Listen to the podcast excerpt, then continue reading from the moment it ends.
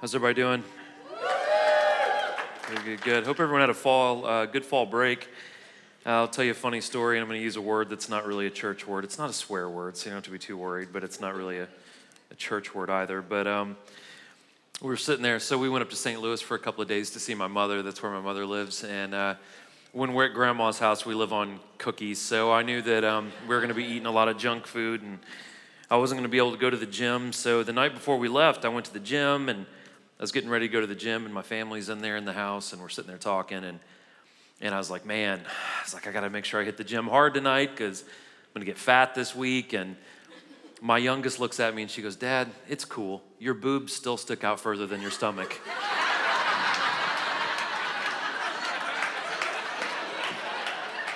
and I was kind of like, I said, I know you meant that to be a compliment. But whenever you say anything about boobs to a man, it's uh, doesn't make you feel very good, does it? So, uh, anyways, uh, my wife was literally on the floor after that. She thought that was absolutely wonderful. So, okay, so we have been working through. Uh, we'll get spiritual now, I promise. So. We've been working through a book of the Bible called Ecclesiastes. If you haven't been here, it's in the Old Testament, and um, again, fascinating book of the Bible very, very fascinating author, wrote this book towards the end of his life. And at the end of his life, he had realized that basically how he had used his influence, how he has used his affluence, was not a way that glorified God. So he had everything, right? Solomon had everything all the power, all the wisdom, all the money, he had all the women, he had everything. And he squandered these things and he didn't live a life that really glorified God. So we talked about last week, we were in chapter three, and we asked this question. It's something that I struggle with a lot. We asked ourselves, are we present? Right? God's present, He's with us all the time, but are we present mentally, right? Are we looking around and noticing the things around us? Are we living kind of in the moment to where we're taking close attention, paying close attention to our relationships and our relationship with God and our work? And are we reading? Are we, are we, are we, are we in the moment? Are we present? This week, we're in chapter four. It's a short chapter. We'll get through it relatively quick. And it's going to hit on four different things. So, what we're going to do is we'll go through chapter four. And then at the end of this chapter, we're going to kind of do like a self evaluation, right? A self assessment. And we're going to look at how we handle when we're treated oppressively or when we're treated unfairly. We're going to talk about how we handle work and success. We're going to talk about our relationships. And then we'll talk about how we handle leadership or authority. And I'm just going to ask you a bunch of questions at the end. Questions that I can't answer for you, you're going to have to answer for yourself. But we'll have to be honest with these questions and really think about how do we handle these things, okay? So if you have a Bible, we're in the Old Testament. I know that's a really happy first slide there, but if you have a Bible, we're in the Old Testament. We're right after the book of Proverbs and the book of Ecclesiastes, chapter 4. You should have got a notes handout on either entrance that you came into. Everything should be on the screens, and if you have a smartphone, everything is on the Experience Community app. Click on service times and sermon notes, and we should be in good shape. Okay? All right? So I'm going to pray. We'll get into chapter 4 of Ecclesiastes today, then we'll ask ourselves some questions at the end and kind of see how we, how we stack up against those. All right? Let me pray. Lord Jesus, God, I love you. I thank you, God. Thank you, Lord, for everyone who came out this morning. Thank you, God, for your word. I pray that your word blesses our church today. I pray that we can be honest with ourselves, God, and that you'll keep your hand on us. Father, we pray for every church in our city. We pray for every church we work with all around the country. We pray for uh, the churches that we work with, God, outside of the country. We pray, Father, Lord, that everything we do today, that it, that it honors you, that it makes you proud, that if there's anyone in this room who is not a Christian, that maybe something today will spark their interest and maybe cause them to ask the right questions, God, and seek out the answers. And we just pray that you just sharpen us today, God. Lord, uh, make us better than what we were when we came in. We love you, we thank you, and um, we give you all the praise, God. In Jesus' name, amen. Okay, I'm going to read a little bit. I'm going to go back and break it down, and uh, let's see where God takes us, okay? Solomon says, Again, I observed all the acts of oppression being done under the sun. Look at the tears of those who are oppressed. They have no one to comfort them. Power is with those who oppress them, and they have no one to comfort them. So I commended the dead who have already died more than the living who are still alive. But better than either of them is the one that has not yet existed, who has not seen the evil activity that is done under the sun. So, to open this up, where you at, clicker? He says, I have looked at all the evil acts that have been done under the sun. Now, that's impossible. No one can see all the evil in the world except for God. So, this is a hyperbole. This doesn't take away from any of the, the credibility of the Bible, but sometimes some of the authors of the Bible would use these kind of exaggerations to prove a point, and this is one of them. But here's, here's his point Solomon. Though you and I cannot see every evil thing that takes place on planet Earth, thank God we can't see it. But though we can't see everything bad that's taking place, it doesn't take a genius to look at the world and say, there's a lot of evil here. There's a lot of bad stuff going on. And if we're not careful, I don't know if anyone else has slipped into this besides me, you can sometimes look at how evil everything is, and you can very easily slide into hopelessness and despair. That's why I encourage you don't constantly look at the news and read the news all the time. I'm not telling you to be ignorant to things that are going on, but man, if you just go through your news feed every single day on, on your phone, man, it's really, really bad because they never report the good things. It's always just the evil, terrible things that happen, and it can be quite overwhelming at times. So, what Solomon says is kind of interesting. He says there is no hope for those who, who are being oppressed. What he says is there's no one to comfort them. And then he says something even more interesting. He says there's no one to comfort those who do the oppressing. Now, that's a fascinating statement. We typically care about those who are being treated unfairly, but we rarely care for those who are treating people unfairly. But what we learn here is that God loves both. In fact, some of the greatest contributors to the Bible, guys like Paul, were once pretty bad people that did a lot of oppression and hurt men, women, and children, right? And so we see that God not only wants people who are being taken advantage of to be saved, he wants the people who are being the oppressive ones to also be saved. That's uncomfortable for us. We don't, we don't like that. I remember uh, a little while back when, uh, when uh, the Epstein guy killed himself in his cell, and I said that that grieved my wife and I. I actually got a hateful email about that. How dare you grieve for that terrible man? I grieve because he's in hell. And that's a terrible thing because it's the will of God that no one go to hell. And whenever the will of God is not played out, that bothers me, and it should bother you too. So, both good people, theoretically, and bad people, we want all of them to be saved. And so that's God's heart. So, this injustice really bothered Solomon. The evil in the world, he saw this, and it really kind of rocked him to the core. And so he goes so far to say, it would be better to be dead than not see all this evil. He even goes further than that and goes, it would be better to have never existed than to see all this evil. But here's where we can easily take this book out of context. If you haven't been here for the book of Ecclesiastes, you can take that part out from chapter 4 and go, well, the Bible says it's better that we have never existed. That's not what the Bible is saying. Solomon is emphasizing the point that without God, the darkness is overwhelming. Without God in our lives, it is hopeless. It is terrible. It'd be better not to exist if we don't have God in our lives. That's what he means by that, okay?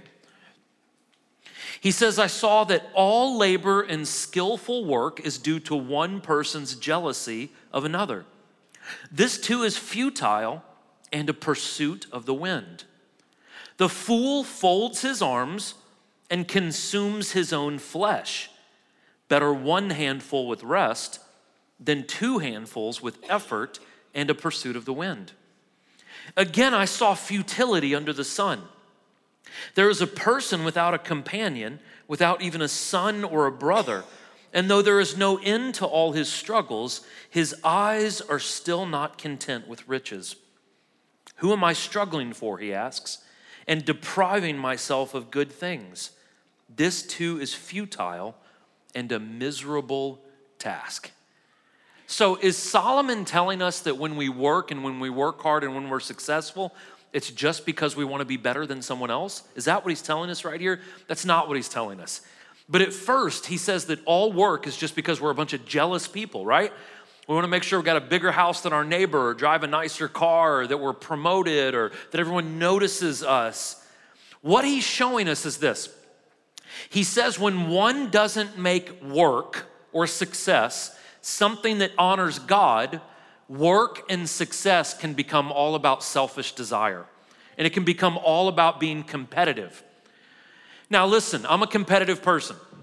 There's probably a lot of you in this group right now that are competitive people. Just because you're competitive doesn't make you evil. Competition, in and of itself, is not an evil thing. But we do have to ask ourselves why do we do what we do? Why are we so competitive? Why do we want to be successful? Why do we want to have a 4.0 GPA or get that promotion or make six figures or whatever the case may be? What is the motivation behind our success? We also need to ask ourselves this is where it gets really painful, guys. How do we feel when other people succeed? Now, if I were to ask all of you in this audience, do you find yourself to be a jealous, envious, or competitive person? Most of you would say, no, I'm not a jealous person. I'm not envious. But if you really are honest with yourselves, when you look across the street and you see that your neighbor is adding on a new house or a, a, new room onto their house or they just got a new car and you're like, man, they only work like 30 hours a week and I work 70 hours a week. Or when you, you see other things happening and, and, and you see people getting attention at work and you're like, I know how much they cut corners or whatever the case may be. Whenever the teacher favors that other student and you know that that student is cheating off other people or procrastinating on their assignments, we find ourselves sometimes being very jealous and very envious and very competitive. Guys, I'll be super honest with you. I'll just go ahead and show you the darkness in my heart. As a pastor, sometimes I see other pastors who have churches one tenth the size of this church. And they make more money than me, and they travel more than me, and they drive nicer cars than me. And I'm like, what the heck is up with this? Like, shouldn't I be at a different place? And you know what? Here's the thing about that God will deal with those people and God will deal with us. And what other people have is really none of our business. God will deal with us and how we spend what God has given us. Here's the other side of it. As Christians, we're to truly love people. And if we're to truly love people, we are to be happy when they are blessed. We are to look at them and we're to long for their well being. And man, if your neighbor across the street gets a brand new car, praise God that they get to drive that nice car. I'm gonna be content with my 2007 RAV4, right? So, do we love, do we, no one's ever envious of my car. So, do we love people properly? Do we want what's best for them? Do we want their well being, right? Do we long for that? Here's the other thing that some of us can do though. When we get jealous and when we get envious and we see that life is not fair, because it's not, life is not fair, and sometimes people get attention that don't deserve attention and get promotions that don't deserve promotions. What we can do is we can fold our arms and just decide not to participate. That's what Solomon is talking about here. The, the fool folds their arms and says, Well, I'm just not going to engage in that. I'm not even going to try. I'm not going to have relationships. I'm not going to have friends. Everyone sucks except for me. It's this, this victim mentality, right? that it's everyone else in the world except for me. Everything is unfair. The world is out to get me. I'm going to fold my arms and not participate. Solomon says that's like self cannibalism. Your envy, your jealousy, your fear will eat you alive. He says in verse 5 and verse 6, it's better to have one handful and have some joy so he's talking about balance. Yes, work hard. Yes, be successful, but you need to rest. But you need to prioritize. You need to make sure that you're, you're focusing on the most important things of life and not sacrificing your family or your relationship with God or your kids, right? Nothing wrong with being successful, nothing wrong with being competitive, nothing wrong with working your way up the corporate ladder as long as you're keeping things in priority, keeping things in check. But that all goes back to why do we do things? When it comes to work, when it comes to sports, when it comes to school, whatever we succeed in, we have to ask ourselves what's our motivation? Listen, if money is the only reason you you work, there's never gonna be enough money. Never. If affirmation, everyone telling you how great you are, if that's why you succeed, there's never gonna be enough affirmation. Ever, ever, ever. You'll never make enough money. You'll never have enough accolades and affirmation. That's because work is not designed for just self pleasure and self affirmation. The Bible says that we're to work as we're working unto God. Work is a form of worship. Listen, even if you're a student in here and you work part time at Burger King, you may not think of that as an act of worship.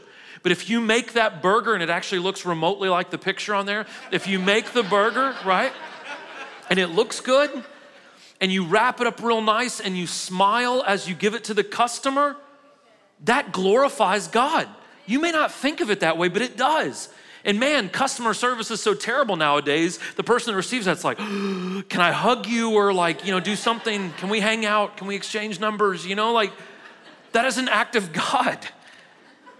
And so we forget sometimes that if we will work as if we're working unto the Lord as a form of worship, if we will work as a way to serve other people, we can find joy in what we do. Even if it's just a part time job that helps us get through school, we can find joy and we can find contentment in that kind of work. But that requires a heart change and that requires a mind change, and that only comes by God. Okay? I love what Solomon says, though. He says, These people that work hard all the time, who are they working for? If all we're working for is notoriety, if all we're working for is ourselves, we're just gonna end up being lonely and we're gonna have heartache. Because selfish desire has an insatiable appetite. I remember again, here, Corey confession time again. I remember when I started the church, I said, God, when we hit 500 people, I'll be happy, right? You hit 500 and you're like, God, when we hit a thousand people, we'll be happy. Guys, we run like 4,000 people at this campus, and there's still this part of me that's like, Am I doing enough? Have we accomplished enough? Uh, do people think I'm good enough at this? And there's still this thing, because if it becomes about us, it's never enough. Selfish desire is this insatiable appetite. But again, when we do it unto the Lord and we trust God, but we have been fed this lie in the United States that if we can just get that next thing, we'll be happy. If you just get that car, you'll be happy. If you just get that promotion, you'll be happy. If you just have the best, you know, batting average on your team, you'll you'll be happy. And then you get these things and it doesn't satisfy, does it? This is why you younger people should hang out with some older people. Older people get this. The closer we get to the end of our life, the things that are truly important become kind of unavoidable we start thinking the older we get. I just turned 40, and even getting into my 40s, you start thinking of what is really important. You know, I might live another 30, 40 years. What do I want to do in those 30, 40 years? Like, what do I need to set up for my children and my children's children? And am I making sure that all my, you know, my, my T's are crossed and I's are dotted and the things that are truly important come into focus? Unfortunately, though, if we don't start thinking about these things at a younger age, we will burn so many bridges that by the time we do get old, there's not a time to right all the wrongs before time runs out. So we have to drop the illusion that we can have it all. That's what America tells you. You can have it all. Dream it and you can have it. It's not true. I don't know if you guys know that or not. Whenever your parents say you can do anything you want to do, that's not true. I'm five foot 10. I'm never going to play in the NBA. It's not going to happen, right? If you're six foot eight, you're never gonna be a fighter pilot. You won't fit in the cockpit. There are some things that we just cannot do. That's why we need to focus on the things that God wants us to do. That's why we need to focus on the things that are truly important. It's not just about our dreams, it's about His dreams and following His dreams for us. And His dreams are better for us than our own dreams. Okay? Two are better than one because they have a good reward for their efforts. For if either falls, his companion can lift him up. But pity the one who falls without another to lift him up. Also, if two lie down together, they can keep warm. But how can one person alone keep warm? And if someone overpowers one person, two can resist him. A cord of three strands is not easily broken. This is saying, in contrast to the competition, in contrast to the isolation and always just working for personal gain, Solomon says you need to have friends in your life. You don't need to have a ton of friends in your life.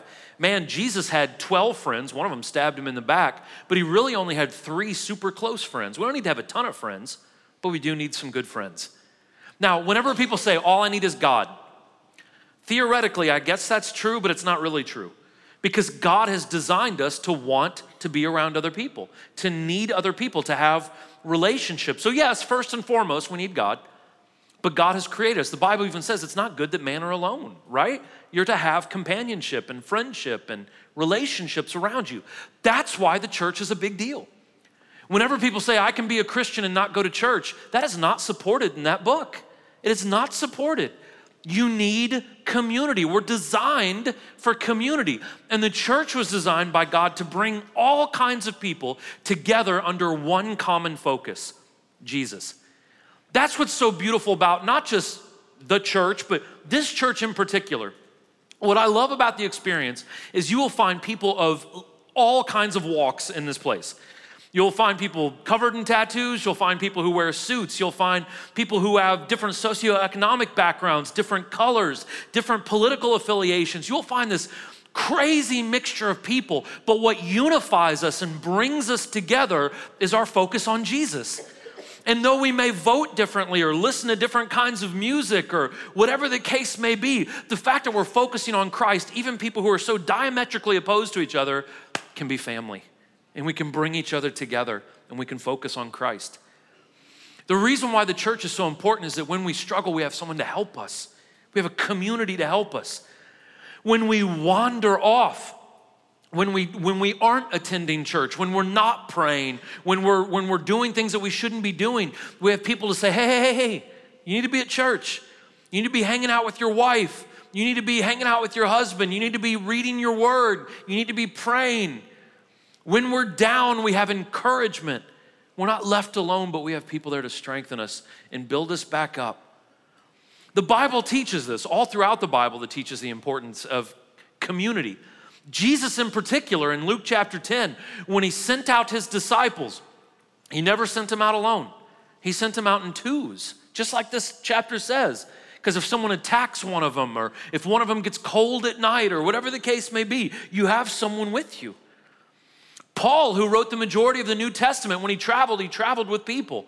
There's lots of reasons why he traveled with people, but he needed support, he needed encouragement, he needed financial help. But these relationships were intentional, which means these people worked at these relationships. I get a kick out of people, right? They go to church, they show up 20 minutes late, they leave during communion, and then they write a one star review that no one said hi to them. I came in 30 minutes late, sat there with my arms crossed in the corner, never made eye contact with anyone, split out the door. Church is awful, no hospitality, one star, right? Crazy. Here's the thing this old aphorism really works. I went to look for a friend and found none. I went to be a friend and they were everywhere. You know what that means? Be nice to people. If you're ever curious why no one ever talks to you, maybe because you're a jerk.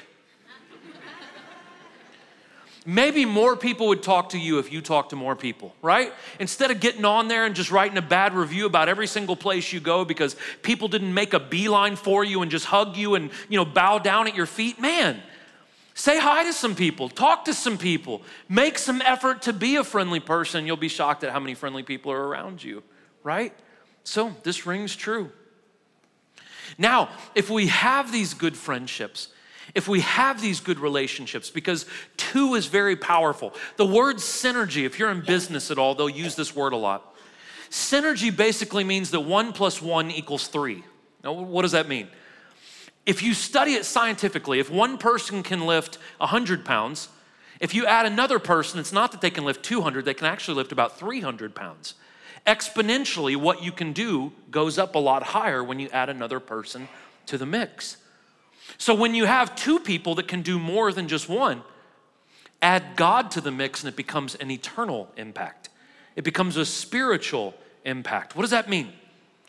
A healthy marriage can do a lot if you throw God into that healthy marriage.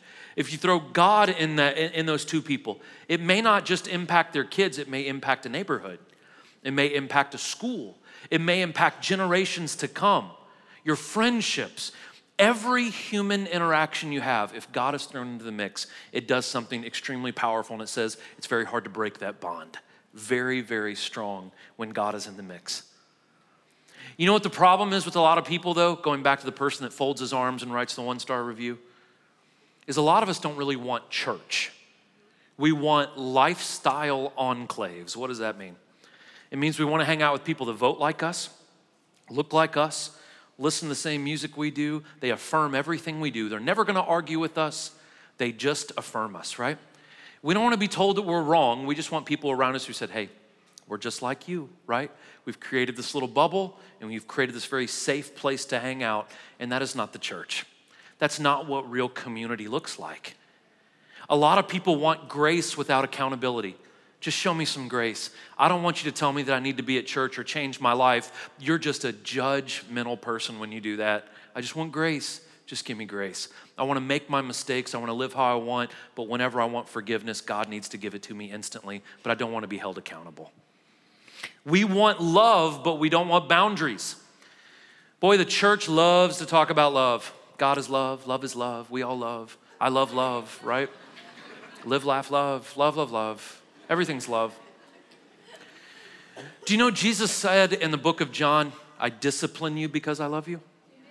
Love has discipline. Love has boundaries. How dare you, Corey? I've used the fish bowl analogy with you before. If you love your fish, you need to have it in a bowl. If you don't have it in a bowl, it suffocates and dies. And that's not very loving, is it? There needs to be boundaries with love. Man, set the fish free. It just needs to be free. There's no boundaries with love. It's suffocating, gasping for air, right? People want love, but they don't want rules. People want encouragement without correction. I had a pastor one time tell me, Corey, you just don't encourage me enough. It's because you're not doing a good job.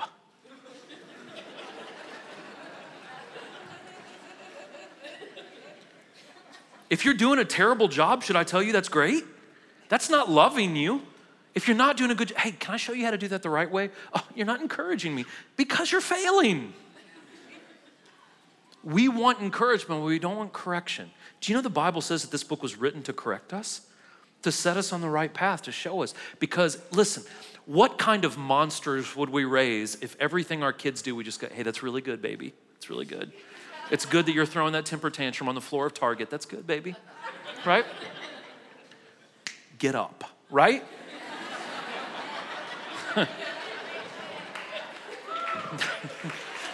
Sorry.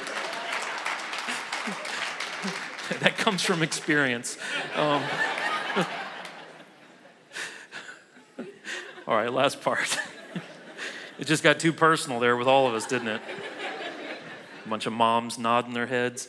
All right. Better is a poor but wise youth than an old but foolish king who no longer pays attention to warnings. For he came from prison to be king, even though he was born poor in his kingdom.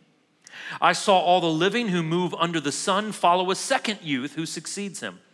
There is no limit to all the people who are before him, yet those who come later will not rejoice in him. This is futile and a pursuit of the wind. What in the world does this mean? What he means is this Solomon proposes that there seems to be an advantage in always having fresh, new leadership, right? Out with the old, in with the new. We want someone who's teachable, right? We want someone who's, who's malleable, who's, who's young, and they have new ideas that excite us. Now, it's not so much about age, it's about the willingness to learn, right? So that all sounds good on the front end. But eventually, these new ideas, these new leaders, they get old, right? People literally get old, their ideas get old. So, what we do, what we do is we find ourselves in this cycle. I'm talking about us, right? We want a new politician that has fresh new ideas on how we do things. That person gets in. After a couple of years, we're like, we're bored out with them, give us another one. We do it with religious leaders. Well, we want this fresh, young, hip pastor that tells us these new things, right?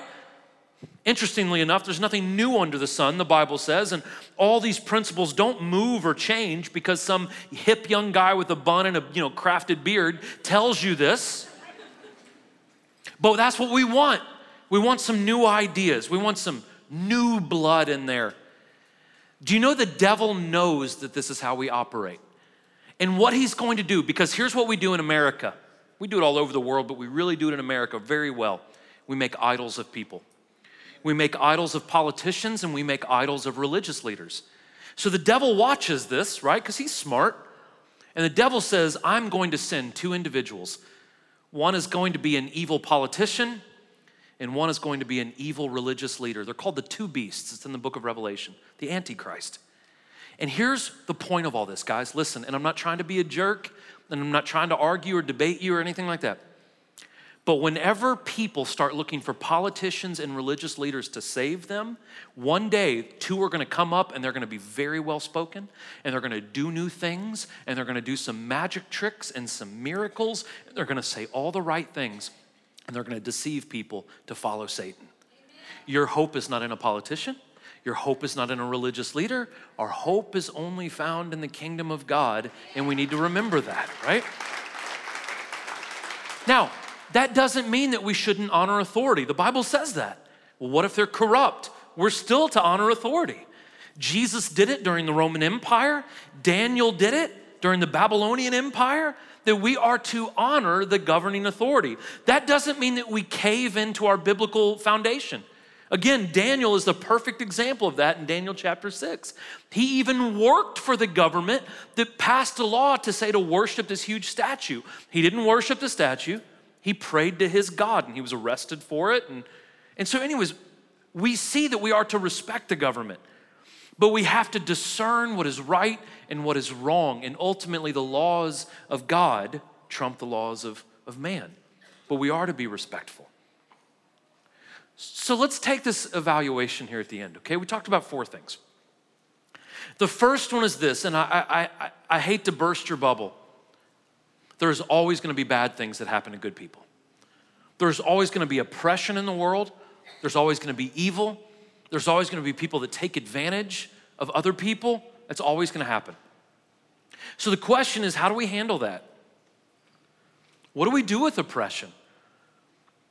Do we even care that this is going on? Now, we don't see it a whole lot in the United States. We see a little bit of it, but we don't see a whole lot of oppression towards people in the United States especially towards Christians. But other places in the world, like Egypt, do you know there used to be more monasteries in Egypt than anywhere else on planet Earth once upon a time? Do you know right now it's 8% Christian because they are literally killing Coptic Christians all the time, nailing them to crosses still to this day? Do we care? Do we do anything about it? Do we ever look beyond just our little bubble of the United States to see all these awful things that are happening in other places? Do we care? How do we react when we're oppressed? Do we return evil for evil? The Bible says not to do that. Well, Corey, if someone pushes me, I push him back. Is that biblical? Well, I'll shoot someone if they try to take my stuff. Really? Jesus says if they take your shirt, offer them your shoes too. We don't like stuff like that, do we? I didn't write that or say it. That was Jesus. But we don't like stuff like that. How do we handle it when we're treated unfairly, right? I mean, I can show you how Jesus handled it when he was falsely arrested and thrown in the Sanhedrin and punched and spat upon. It says he remained silent. Are we sometimes the oppressor? No, not me, Corey. I'll be honest, sometimes I'm a jerk.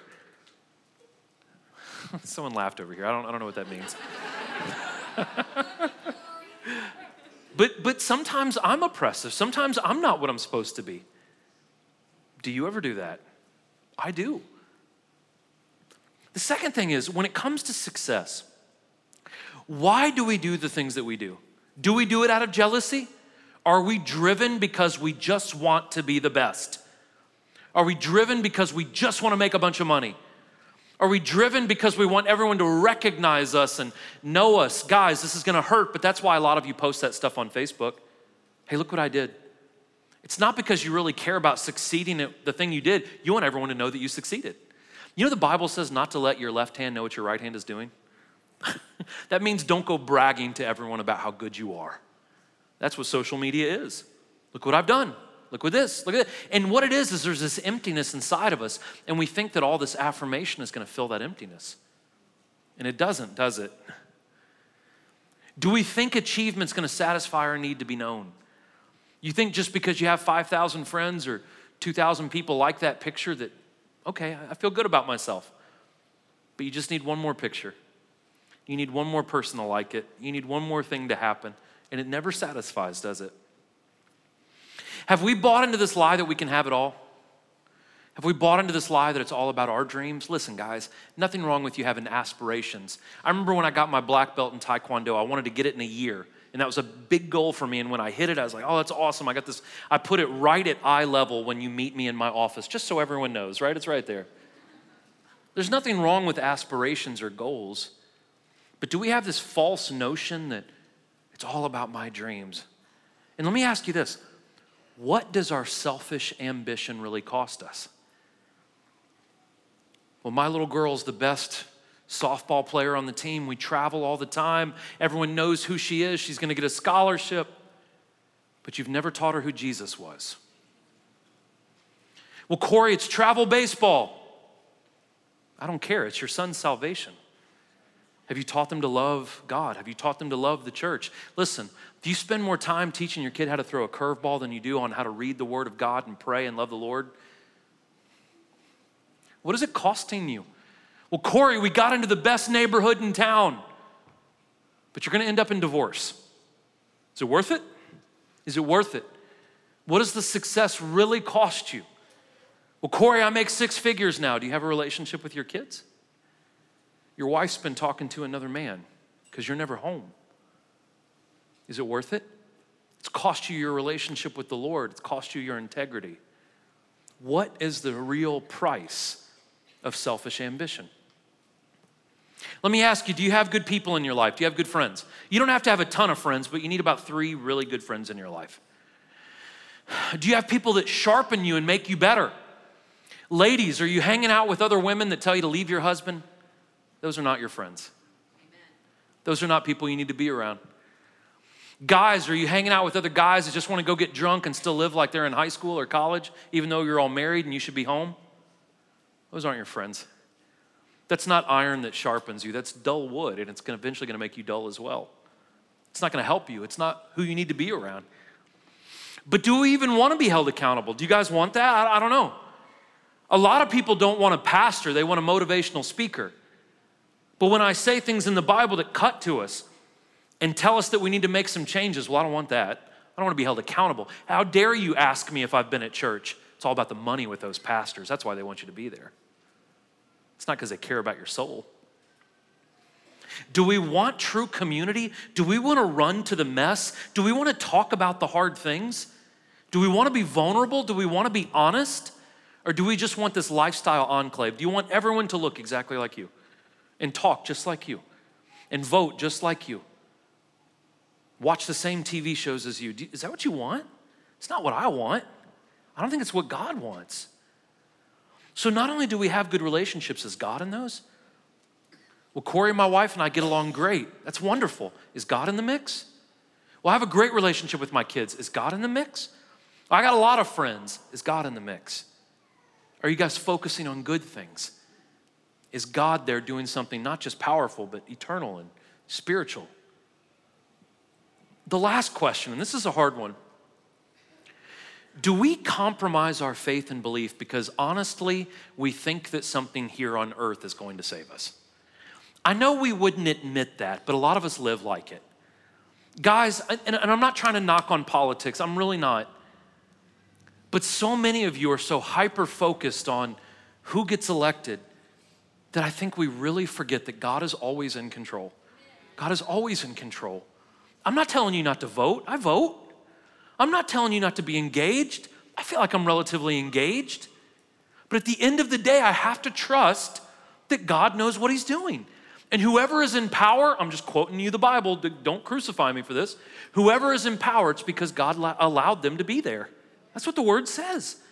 So if Barack Obama's in office, it's because God wanted him to be there. Donald Trump's in office, it's because God wanted him to be there. That doesn't mean that everyone that's in office is good. But sometimes God needs to humble us by bad leaders. Corey, how dare you? Saul, right? It has happened before. Where do we find our hope? Do we find it in a man or a woman on earth? Do we find it in a political party or a church? Listen, love the church. But do we find our hope in some cool, charismatic speaker that has fresh ideas and I've never heard it like that before? Do we find our hope in a bottle or food or sex? Where do we run for peace, for hope, for tranquility? Is it in some new idea? Or is it in the everlasting arms of God, the strong tower, the rock, something that has never moved, never wavered? It's not a new idea, it's the original idea.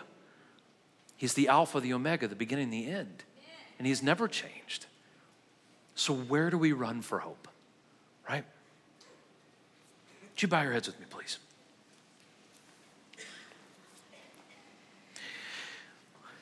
Listen, if you are in this room and you are not a believer, you're not a follower of God, but maybe you're curious.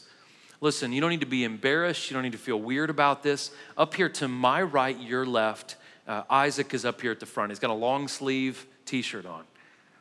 Isaac has a master's degree in theology, he was a chaplain in the army. He would love to help you with any questions you may have. If you want to get a cup of coffee with him or maybe get lunch, if it's a long conversation, he'd be more than happy to set that up as well. But if you have any questions, you're, you're welcome to come up here and ask Isaac, okay? On both sides of the stage, we have men and women that would love to pray with you. If you need prayer for absolutely anything, it can be something small, you know, job promotion, it can be something big, cancer, a loved one is about to pass away, whatever the case may be, come up here and let someone pray with you. Real quick though, the rest of you, there is communion available for you. Everyone is welcome to take the body and blood of Jesus Christ as long as you've asked God to forgive you. But in this time today, I would ask yourselves how do we handle evil and oppression? How do we handle success? And what's our motivation? Do we have good relationships? And is God in those relationships? And then the last one where do we run for hope? When we take communion, the body and blood of Jesus Christ, it should remind us where our hope is. That God gave His only Son, that if we will just believe in Him, we won't die, but we'll have everlasting life. It is the only thing that is stable and has always been stable. Everyone is welcome to take that. Wherever you see a lamp on a table, there's communion, okay? Father, Lord, we love you. God, I thank you so much. I love, love, love this congregation, Lord. God, I pray, Lord, that you keep your hand on us. God, sometimes when we ask these questions, it hurts a little bit because sometimes we realize that we struggle with some of these things. God, if anything we've talked about today has been a struggle, if some of us have, have maybe not leaned on you for hope, if we have not handled oppression well or success well, or if we haven't had good relationships whatever the case may be, God, Lord, help us with that. Let us be humble and reach out to you.